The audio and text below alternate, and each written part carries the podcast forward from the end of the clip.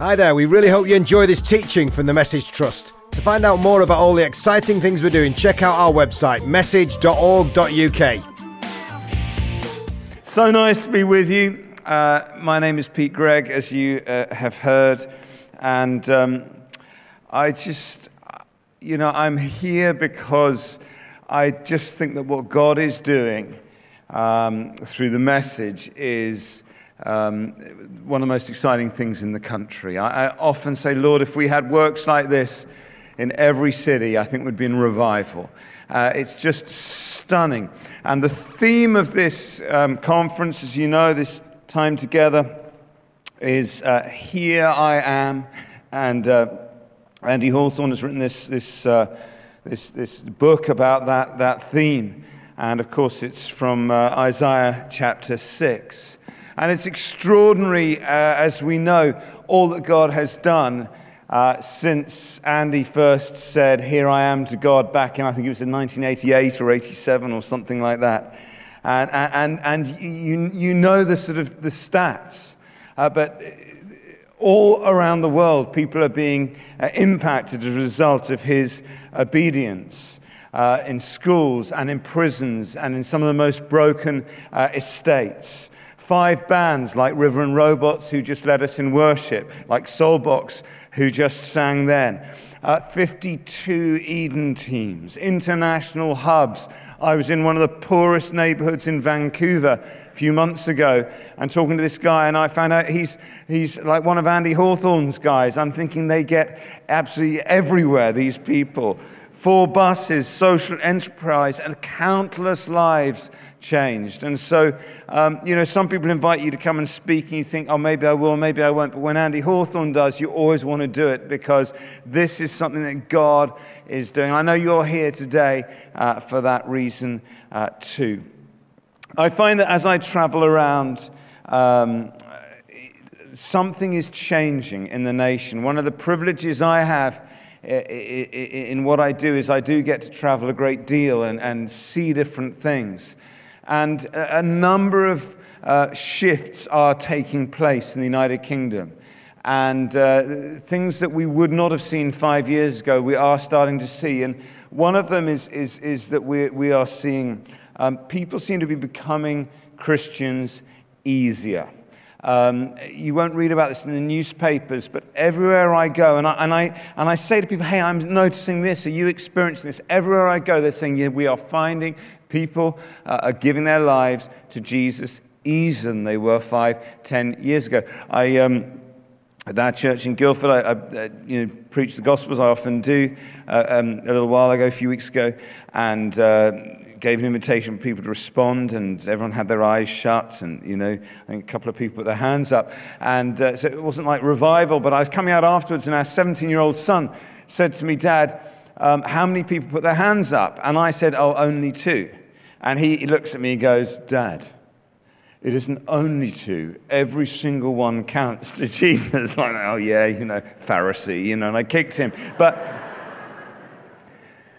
but then he said to me, When did you last preach and no one gave their lives to Jesus? And I, I it's at least five years since that, that happened. And I, I remember a time where you'd often preach and no one would respond, but it's something is changing in the nation. People are getting hungry and thirsty and asking really big uh, questions that, that, that, that, matter. And, um, you know, we had a guy um, two weeks ago He's um, got terminal cancer. He's in hospital, actually preparing to have his foot amputated. And he, he, he's quite new to faith. And he said to the nurses, I want to get out of hospital and go to church uh, this morning. This is uh, two Sundays ago. I want to get to church. And they're like, What are you talking about? Are you about to have your foot amputated? He said, I need to get to church. And they thought he was going to the pub. And in the end, they sort of, they couldn't stop him. So he left. And he just rocked up at church. And my wife prayed with him and one or two others. And um, it wasn't like a great, like, dramatic sort of prayer time, but prayed.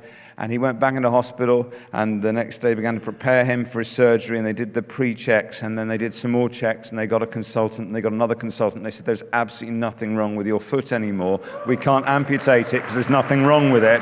What's happened?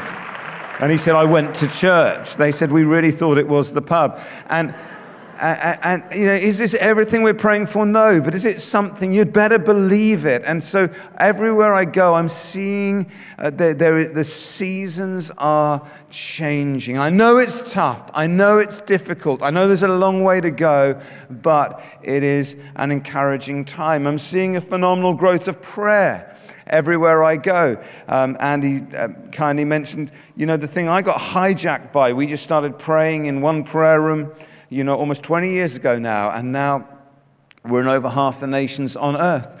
But one of the things that interests me is like tomorrow morning, I'm speaking at Poynton Baptist Church on my way out. And uh, hello, Poynton. And, and uh, um, someone wrote to me and just said, um, uh, today, actually, this Saturday, uh, we're launching a week of 24 7 prayer. And so it's timely that you're coming in. And, I, and, and, and the things people just sort of say that. But what we forget is I, many of you will be like me. You can remember when you had to go to South Korea or Argentina to see night and day prayer, and no one could imagine it ever happening anywhere in the UK. And it's now becoming normative in churches to pray night and day, sometimes for a week, sometimes for a month.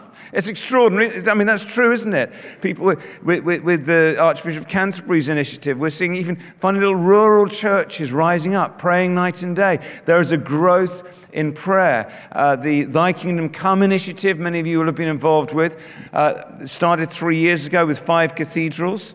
And this last year on Pentecost Sunday, we were in 80, I think it's four or 85 different countries. And in this country alone, we had 1.4 million people all praying together, gathering, saying, Come, Holy Spirit. So something is happening. This isn't someone at the front hyping you up. This is actually happening on our watch. Our prayers are getting answered. Something is beginning to shift. There is more than enough for us to be encouraged by that if God can do this, what might he do next? Does that make sense?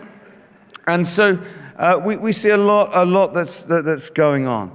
And uh, what excites me is that uh, anyone who's studied revival, and uh, Andy mentioned William Booth earlier, but anyone who's studied revival, you notice there are certain hallmarks, certain markers when a, a movement of the Spirit begins to happen uh, in a society. And right now, I've gone through the checklist, they're all happening in the United Kingdom. We are seeing increased prayer. That's where it always begins. We're seeing increased Christian unity, for sure. We're seeing more people becoming uh, Christians. We're, there was an article in the Times newspaper. A government research has found that over the last three years, atheism is declining. Church attendance, the number of people who say they pray regularly, is increasing. And the, the Times is going, What's going on? Because, of course, the messaging that's coming out is atheism is kind of the new religion religion. It's declining, people, and people come. This is, that's not Christian news, that's like actual news is reporting this stuff. And, and, so, is, is it everything we're praying for? No. Is it something you'd better believe it? And the way it works is this you do not pray ex nihilo. You do not pray out of nothing into something by clenching your buttocks and trying to believe a hundred impossible things before breakfast. The way it works is this you hunt around your life your family, your school, your workplace to find what is the little thing that God has done. And you rejoice in it. You celebrate the sparks of what God has done by pouring petrol on them. Right? And you say, God, if you can do this, then I believe you can do this. We find faith for the things that God hasn't done yet by celebrating and praying more, Lord, into the things He has done. So it's important to gather like this and tell the stories that encourage our faith. Amen? So, you know, we're at the start of something, and uh, I think we can be mildly encouraged, even as uh, English people gathered here today. By the way, I got into real trouble on social media by saying that I was looking forward to being in the Midlands and mentioning Manchester. You're not the Midlands, is that right? What are you? You're the North. What's, what's like Newcastle? Is that the proper North? Like what? So you'd, you'd anyway, okay, I know that was, that was helpful. Uh, quite a strong reaction on social media to calling you the Midlands. Um, let's look at the Bible passage that uh, is kind of um, has given the name to this day together, Isaiah chapter 6. And we're going to read verses 1 to 9 of Isaiah 6. And what I'd love us to do, if you're able to do so, could we stand out of reverence for the Word of God as we read this together now? Isaiah 6, 1 to 9.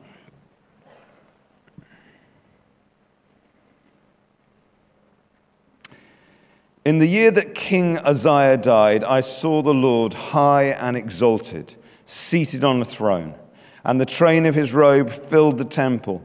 And above him were seraphim, each with six wings. With two wings they covered their faces, two they covered their feet, two they were flying, and they were calling to one another, Holy, holy, holy is the Lord Almighty. The whole earth is full of his glory.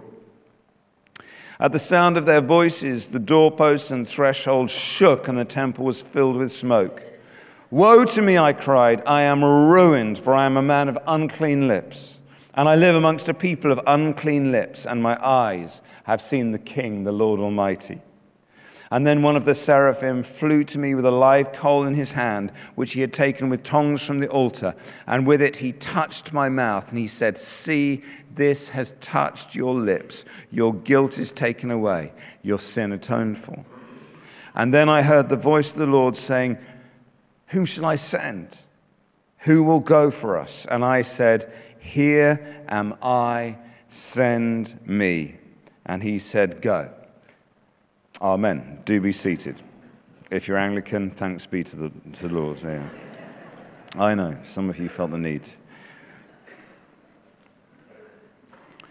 The call of Isaiah, this extraordinary encounter with God, this moment of sanctification, this moment of commissioning, begins with this, un, uh, this fascinating phrase in the year that King Uzziah died, I saw the Lord.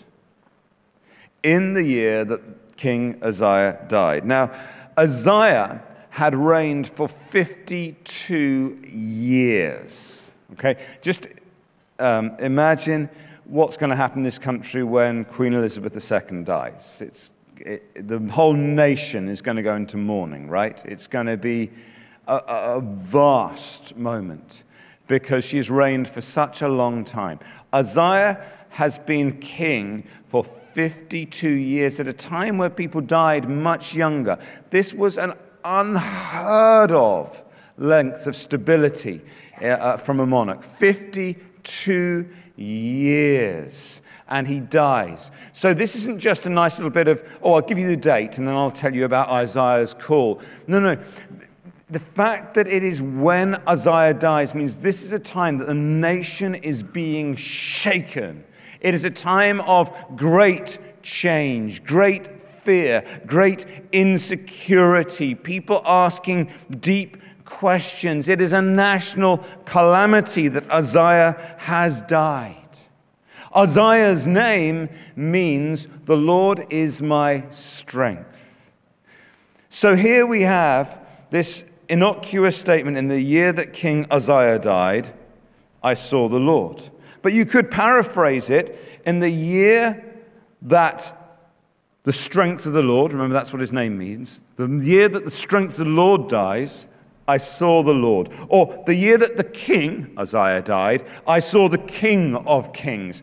There's something that happens when a, a, nation is made insecure, a nation is shaken, that brings us into a space of revelation and of encounter and of commissioning and of sanctification. And if you hadn't noticed, we're at a time where our nation is being shaken. This is an opportunity for the gospel. I once did a little survey, looked back at you know, some of the great movements of the Spirit, whether it's the Wesleyan one, whether it's Azusa Street. And there were often, in fact, I think almost always great national disasters and crises before the great outpouring of the Spirit. There is something about the shaking of a nation that primes people for encounters with God. And so, whilst we need to pray about things like Brexit, we need to engage, we also need to understand as Christians, uh, as subjects not just of the Queen, but of the King of Kings. That there is another narrative, and this is a time for us to be bold with the gospel. This is a time for us to pray with faith. This is a time of opportunity because people are starting to realize shock horror maybe the politicians don't have all the answers. Maybe the economy isn't as stable or as secure as we thought, with the governor of the Bank of England making statements about house prices going to tank and all the rest of it.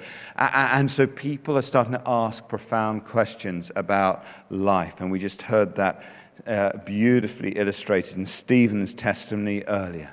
Who but Jesus can break in to someone's life like Stephen with his background with gangs and drugs and prisons and then bring him to this place where he stands in front of you lot and says, I just love the Bible. I want to learn about the Bible. I want to work for the church.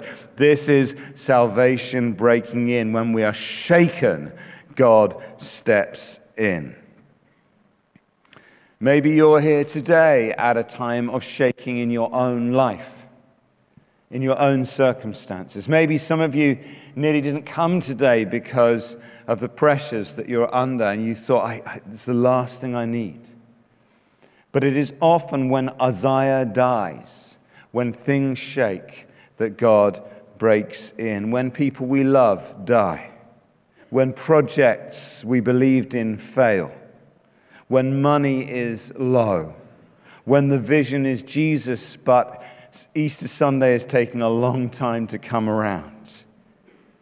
These are times to press into God. Don't just ride out the storm and think, I'll do the God bit once I've got through the crisis. No, no, no, no, no. The crisis is the time to push into the storm push into the shaking. At the time where Uzziah dies, you are primed to see the King of Kings. Appeal to a higher authority. Times of shaking are times of profound encounter. Let me just be super personal and practical about it. Let me tell you the story of just a couple in our church.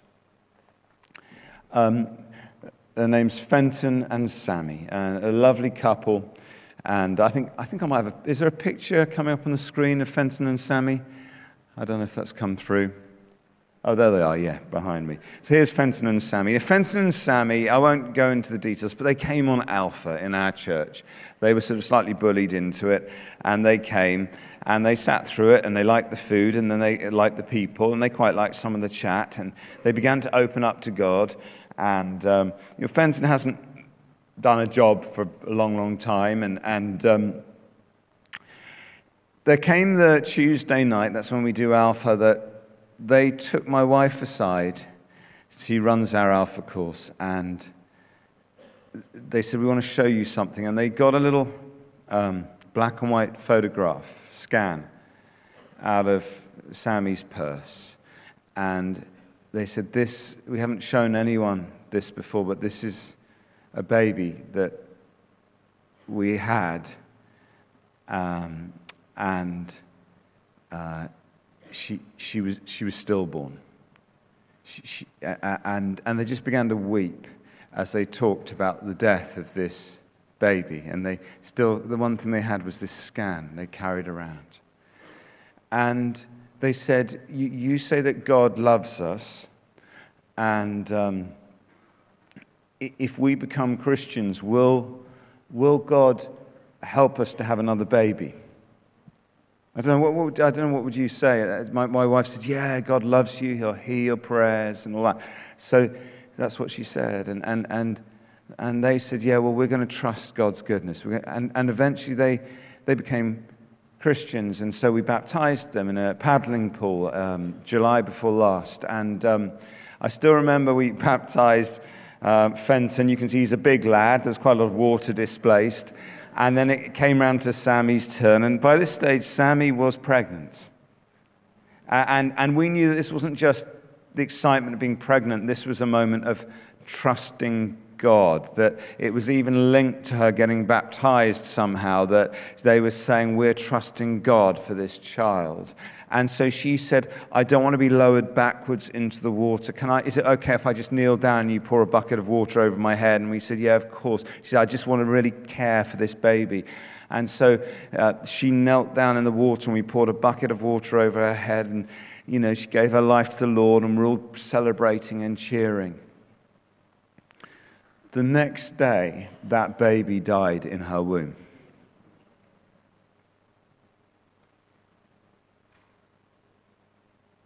It's not what you expect to hear from the preacher at the front, is it? But that's the reality of the stuff we deal with as real people. I was so angry at God. So she was in hospital, you know, they put you on the drip, you have to give birth to this stillborn child, asking questions about everything I'm saying to God, God, I just don't know why I bother doing PR for you sometimes. Telling everyone that you're good and you're faithful, and they've given their lives to you, and it feels like you've let them down. By the way, if some of you are saying that's outrageous, read the Bible. The Bible's full of these kind of prayers. Why is it the Bible's more honest than the church half the time? People lamenting, angry, questioning God. And it never got removed from the text. They left it in there because this is what it's like to be a Christian. To have a real faith. At times, I'm like, God, I'm fed up with you. And um, so my wife, Sammy, uh, also called Sammy, confusingly, zooms round to the hospital and she's there. Do you know, the first two people at, at Sammy's bed, Sammy and Fenton's bedside in the hospital was my wife and Bill, who's one of the pastors in our church. He turned up and he said to the nurse, I need to go in and see um, Fenton and Sammy, and they said, Who are you? Are you a relative? He said, No, I am their pastor. And they said, Oh. So they went in and they said, Your pastor is here to see you. And Fenton and Sammy said, um, What's a pastor? They said, We think it's like a church leader. And they said, We've got a pastor. Show him in. They were just so excited to find out who it was. And like, Oh, it's Bill. No, that's Bill, you know. And Bill and my wife Sammy were there, like weeping with them. And then I don't know if it was right or not, but my wife said, Pete's really angry at God about this. And they said, Oh, is it okay to be angry at God? We feel quite angry. And she said, Yeah, I think you should feel pretty angry. And so we processed these brand new Christians through feeling angry and disappointed. And then we had the funeral service, and the, the coffin was the size of a shoebox and, and uh, white, and it was carried into uh, the, the crematorium chapel. And the thing is, when their previous baby had its cremation, had her cremation, her name was Imogen. There was only three people in the chapel, Sammy Fenton and one relative. But this time the chapel was packed with people from our church, all of us just weeping. And Fenton and Sammy had chosen worship songs that they had learnt in their few weeks as Christians, and we played them on a stereo, and they're there trying to sing their hearts out to God and looking at this shoebox. And, and I'm like, God, you're the only hope we've got in life, but why does stuff like this happen? And then the baby's cremated, and then the helium balloons go off, and it's not like the movies. One of them got stuck in a tree, you know. And, and I said to Fenton and Sammy, don't you just question God's love? I mean, I'm meant to be their pastor, right? and they said, No, we don't question God's love. I said, How come? They said, Oh, you lot. I said, What do you mean? They said, You show us God's love. No one's loved us the way you guys have loved us. You know, you were there at the funeral. We're loved. And we think that must be God because you're the people who tell us about God and you love us. No one else ever loved us like this. There are times you will not find the love of God anywhere but in the community of Christ.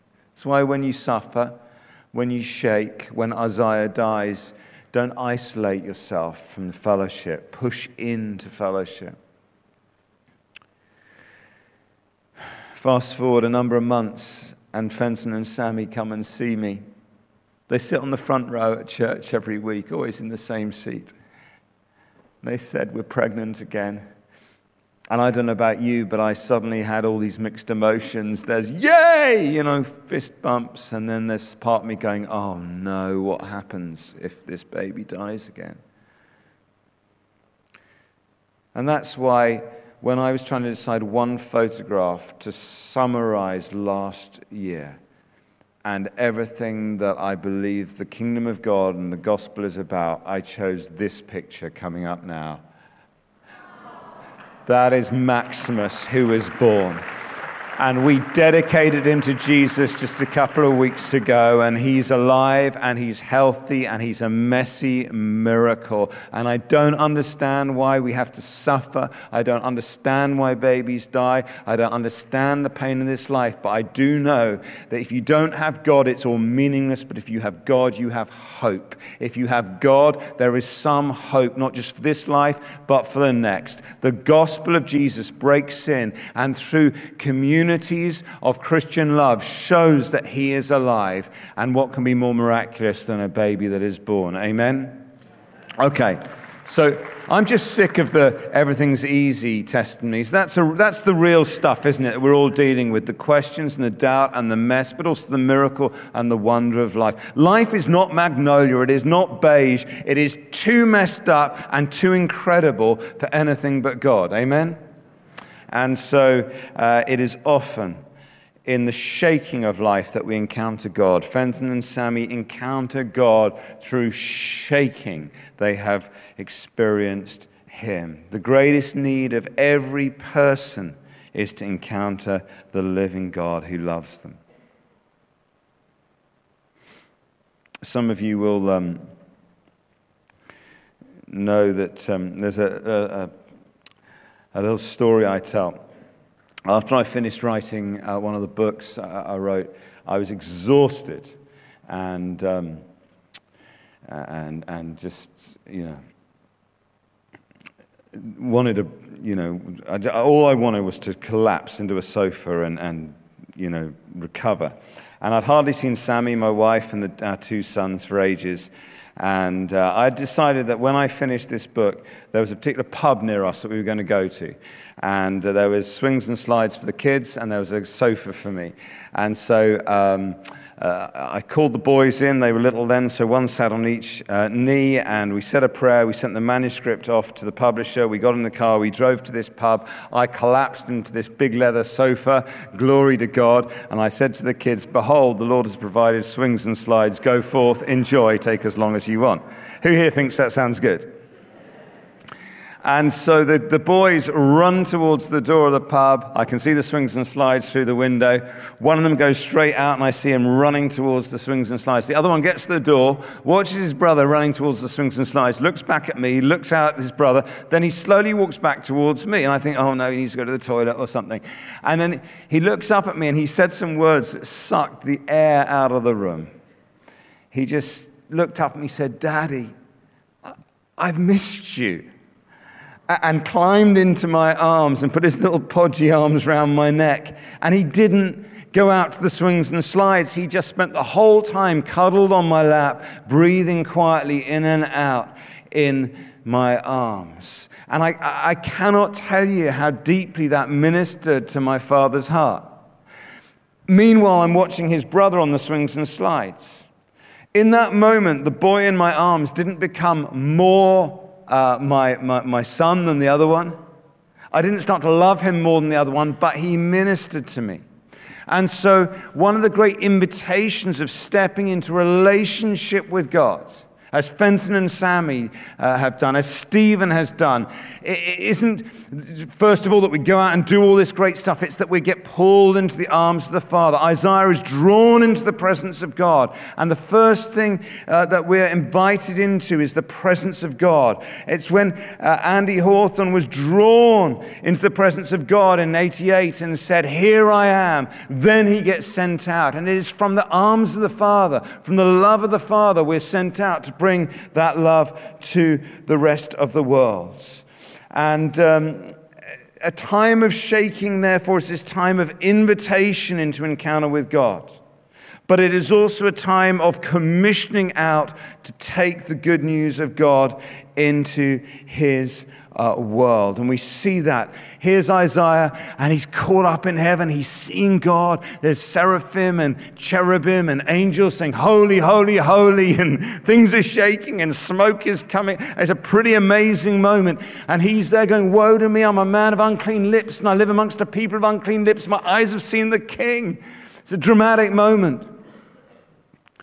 But God is not there going with everything, worshiping Him, going, Yeah, thank you very much, thank you. And God's not there staring in the mirror, admiring Himself. God, as we look at Him, God is looking at us. God is looking at the world. God is looking at creation. And His heart is breaking. He's saying, Who can I send? Who will go? And Isaiah looks around and realizes, I don't feel qualified. I'm a man of unclean lips and I live amongst the people of unclean lips, but I guess I'm going to have to volunteer. And so he says, Here am I, send me. And God, having cleansed him, sends him. That is the transformational moment. In a time of shaking, we're drawn into the presence of God.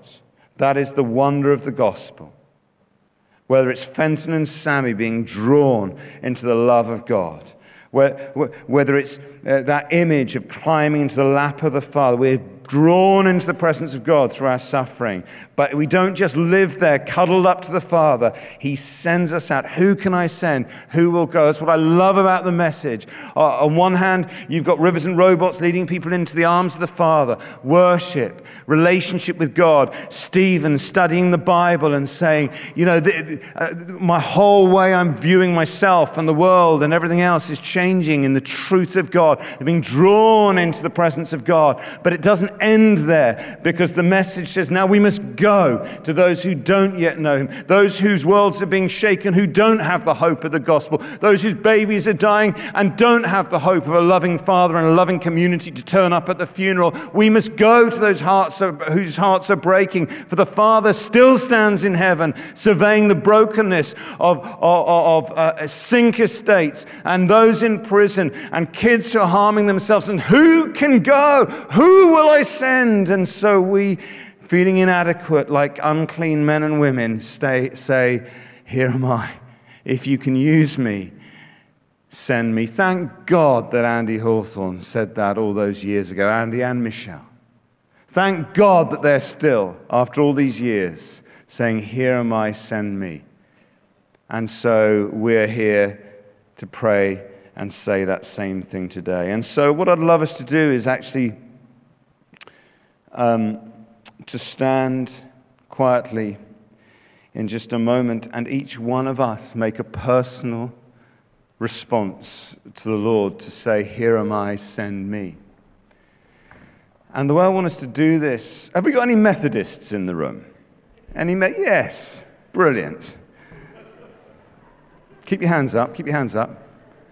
It's like the Holy Spirit's broken out all over the room. Beautiful, beautiful. No, can you take your hands down now? So, Methodists are going to like this. The first Sunday in January every year, beautiful tradition that goes back to John Wesley himself. One of the most beautiful pieces of, of Wesleyan liturgy is the Methodist covenant prayer, in which Methodists around the world say, Here I am, rededicate themselves to God, rededicate themselves. Here I am Draw me into your arms. Here I am. Send me into your world. And I was just sensing this morning that maybe we should pray this prayer that does go back to John Wesley himself there in the 18th century. And each one of us make that commitment afresh again. Here am I, send me. Because really, this day isn't about the message trust. This day is about each one of us leaving here more available to be used by God in our prayers, in our witness, in our giving, in our workplaces, and all the rest of it. So I'm going to put the words up on the screen in just a second, but I'd like you just to take a moment first just to focus on the Lord. Remember that vision of Isaiah. This is God, holy, holy, holy. Worthy is the Lord God Almighty. He's a loving Father, but He is also a holy God.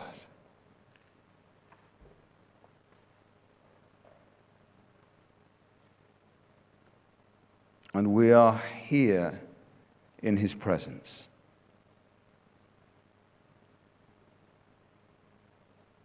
And just before we pray this prayer, I want to give you a moment. It may be that there are things that, like Isaiah, you just want to get right with God. Remember, he says, I'm a, a man of unclean lips. I dwell in, amongst a people of unclean lips. And maybe just thoughts or words, deeds, attitudes. You just want to say, God, I'm sorry.